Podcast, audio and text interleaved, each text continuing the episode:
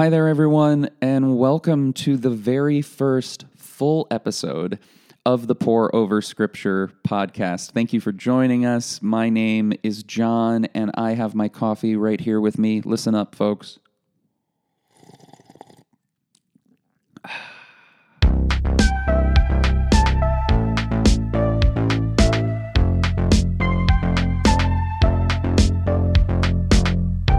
This morning, I am drinking Passion House Coffee Roasters. Uh, Passion House from right here in the city of Chicago. I'm enjoying their Chicago House blend this morning, which let me tell you, it is one of my new favorites. Uh, Passion House. I- I've heard of Passion House, known about them for a while. Uh, this is my first time trying a roast from them, and it is one of my favorites now.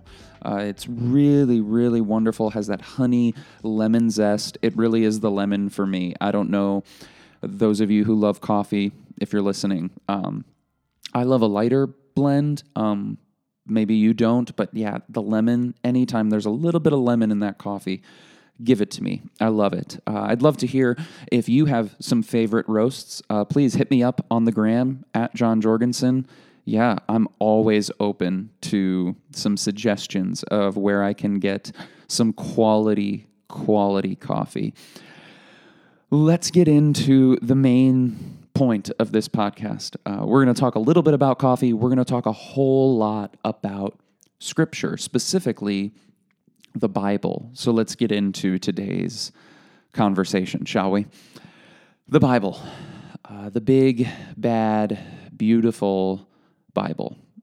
This collection of 66 books that I have right here in front of me. I have a leather bound NIV that I've been using. Uh, it's been my main use Bible for the last couple years. It's sitting right here on my desk. This collection, uh, this codex of 66 books, is potentially the most popular ancient text in the Western world.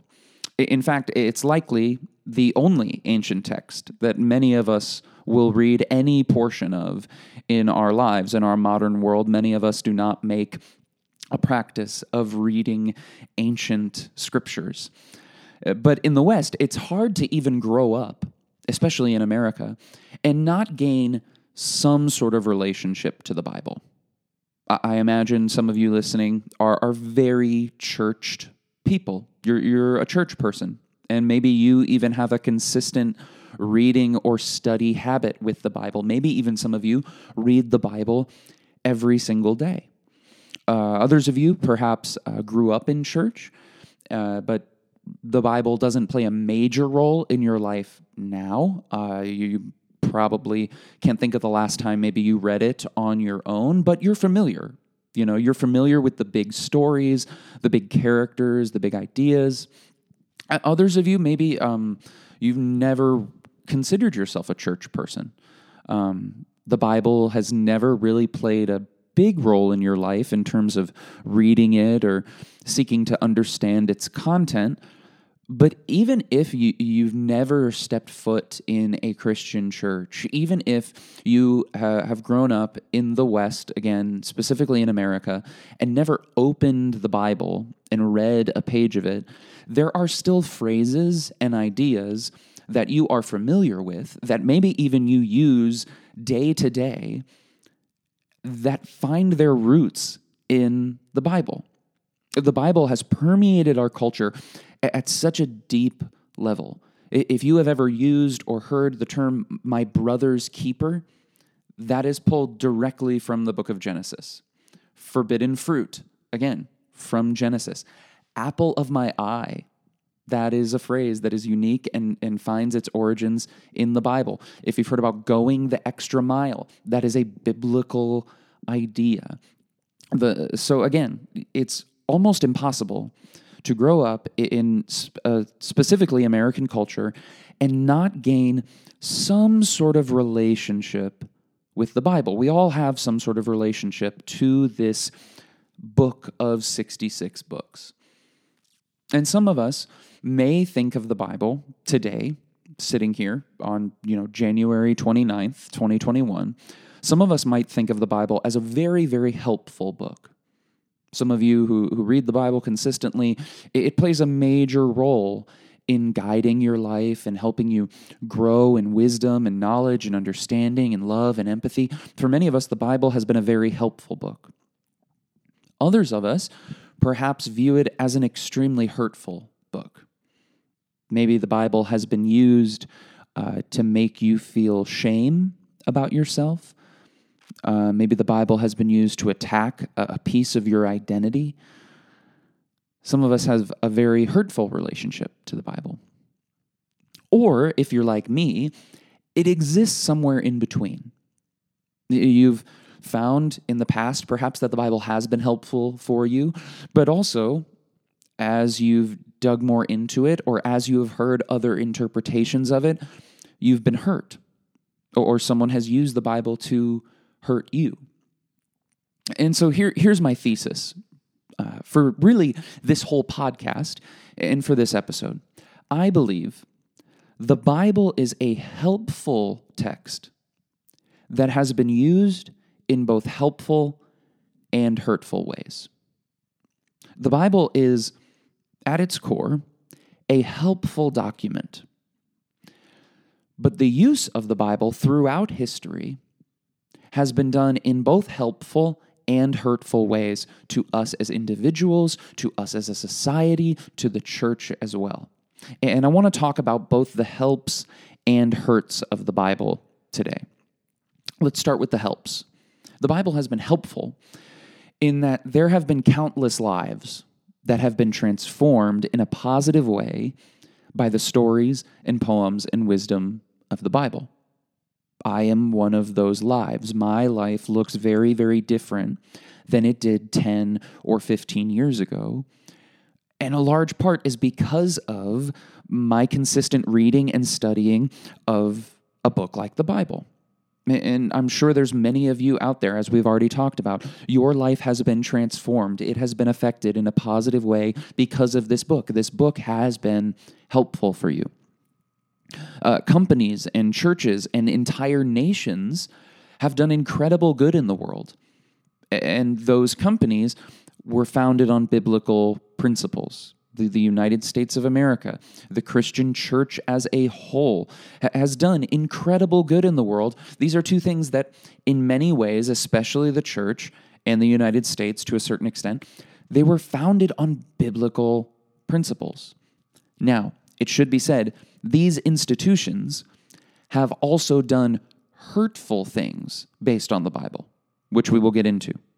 But for now, on the whole, uh, there is no denying that the Bible has played a role in bringing about goodness in the world through the institutions that the Bible inspired. Another example of the way the Bible has helped us many of our greatest works of art many of our most wonderful and beautiful pieces of culture were inspired by the words and the stories of Scripture. You think of some of the most recognizable pieces of art the Statue of David, the Sistine Chapel, all of the works of Johann Sebastian Bach were, were they were signed to the glory of God. M- much of our modern understanding of story and epic literature finds a lot of its origins in the Bible. And so, if, if you have been touched or encouraged or moved by much of both historical and modern art, in part, the Bible is to thank for that in some ways. Uh, our modern visions of things like equality for all and justice and care for the poor, these are not completely original to the Bible. Those sort of ideas, they, they historians tell us that those ideas existed to an extent in culture before, but the Bible is definitely our earliest influence of these ideas. Again, especially in the West, this idea that all humans are created equal in God's eyes.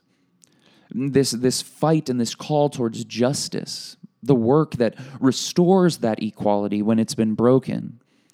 And the idea that we who are privileged or we who are rich should care for the poor, that we should have a heart for the marginalized and the vulnerable, these are biblical ideas.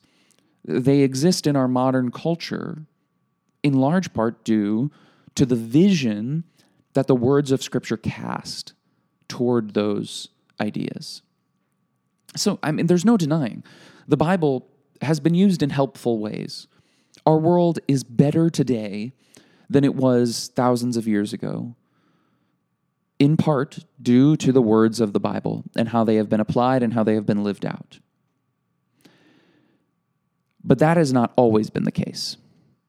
And even to this day, that is not completely the case.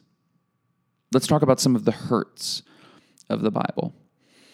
One big one the Bible has been used historically and still today as an instrument for subjugation of certain people groups, as a way to discriminate or exclude or even hurt and kill and enslave certain people groups.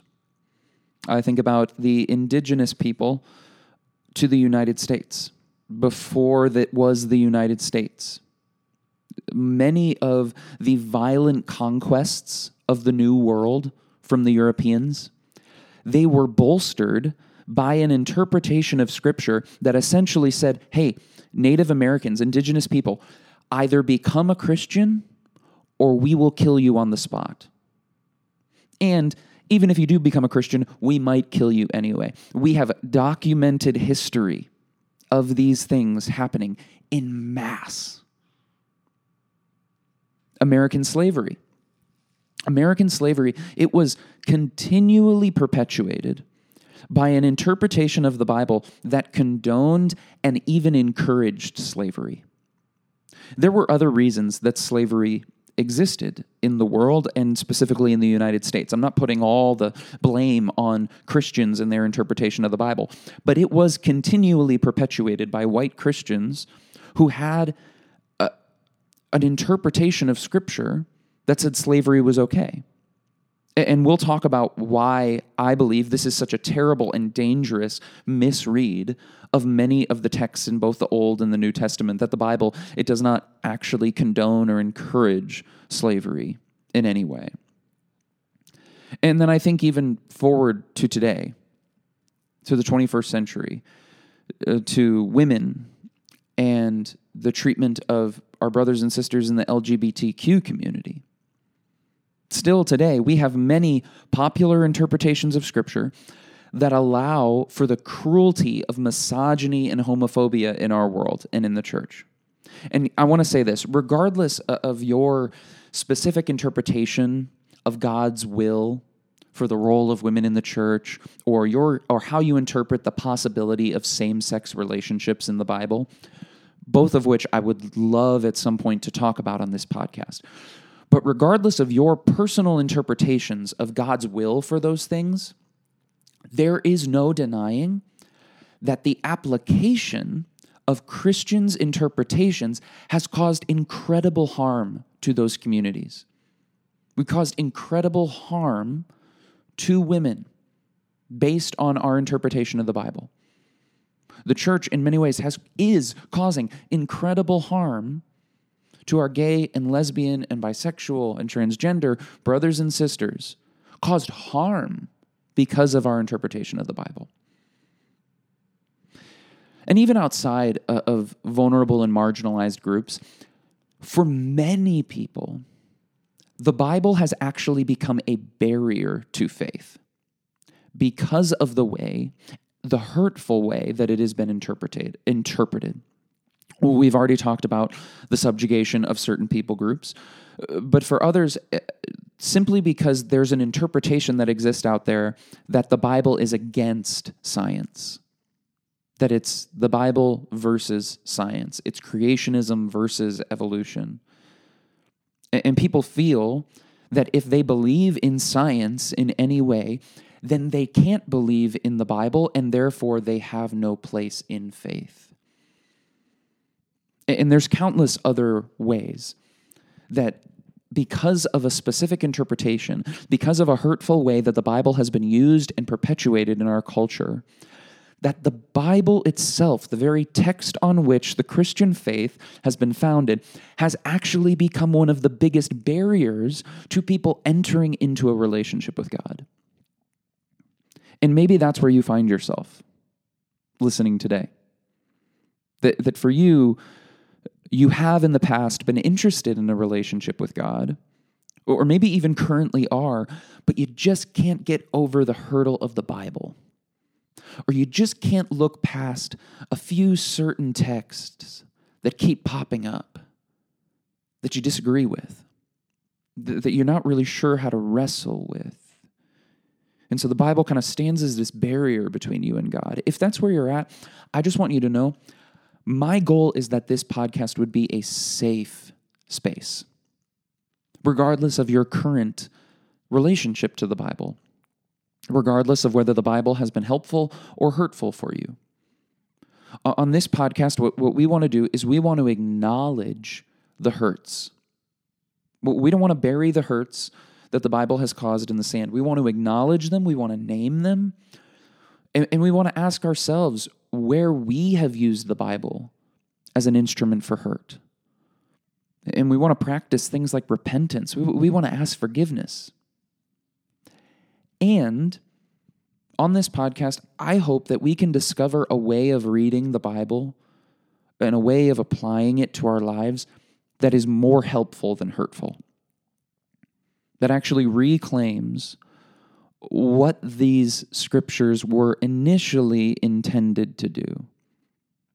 My hope is that as you listen to this podcast, as we walk on this journey together, that you would discover a more life giving way of reading the Bible. More like the Bible itself talks about in Psalm 1, that you would become a person who actually delights in the Bible, who delights in the law of the Lord.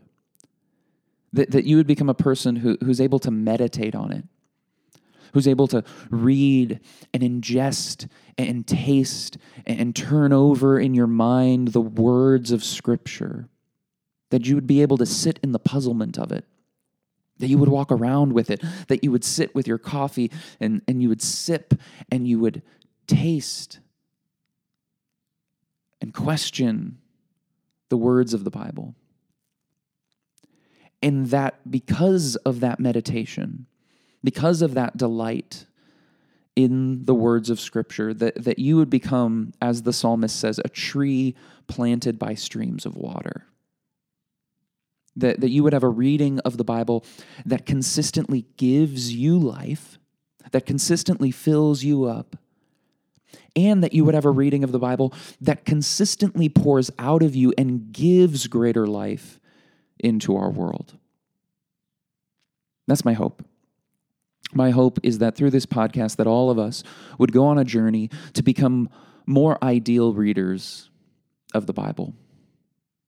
That we would discover that the Bible is not a hurtful document.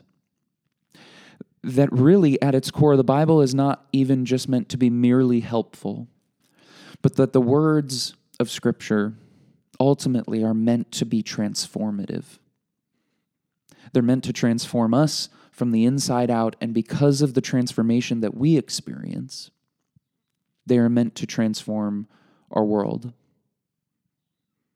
My hope is that in understanding the Bible, perhaps in new ways, and encountering it in different ways than you have before, that you would not just encounter a text, but you would encounter a God who inspired the words of that text thousands of years ago and who is still active and who is still present and who is still good and who is still helpful even today. Thank you all for listening to the very first episode of the Pour Over Scripture podcast. This is going to be a lot of fun. I've had a lot of fun putting this together. Uh, I hope you will subscribe to this podcast. I hope you'll follow us if you're listening on Spotify. Please, please, please do me a favor. If you enjoyed this first episode, leave a review. Just right now, take a minute, five stars, four stars, two stars, whatever, whatever you thought of it, and leave a review. That is incredibly helpful to me. I would be so grateful. I'll make it a practice of maybe reading a few of those reviews here on each episode. Uh, but that is all I have for you today. Thank you so much. I will talk to you soon on our next episode of the Pour Over Scripture podcast. Cheers, everybody.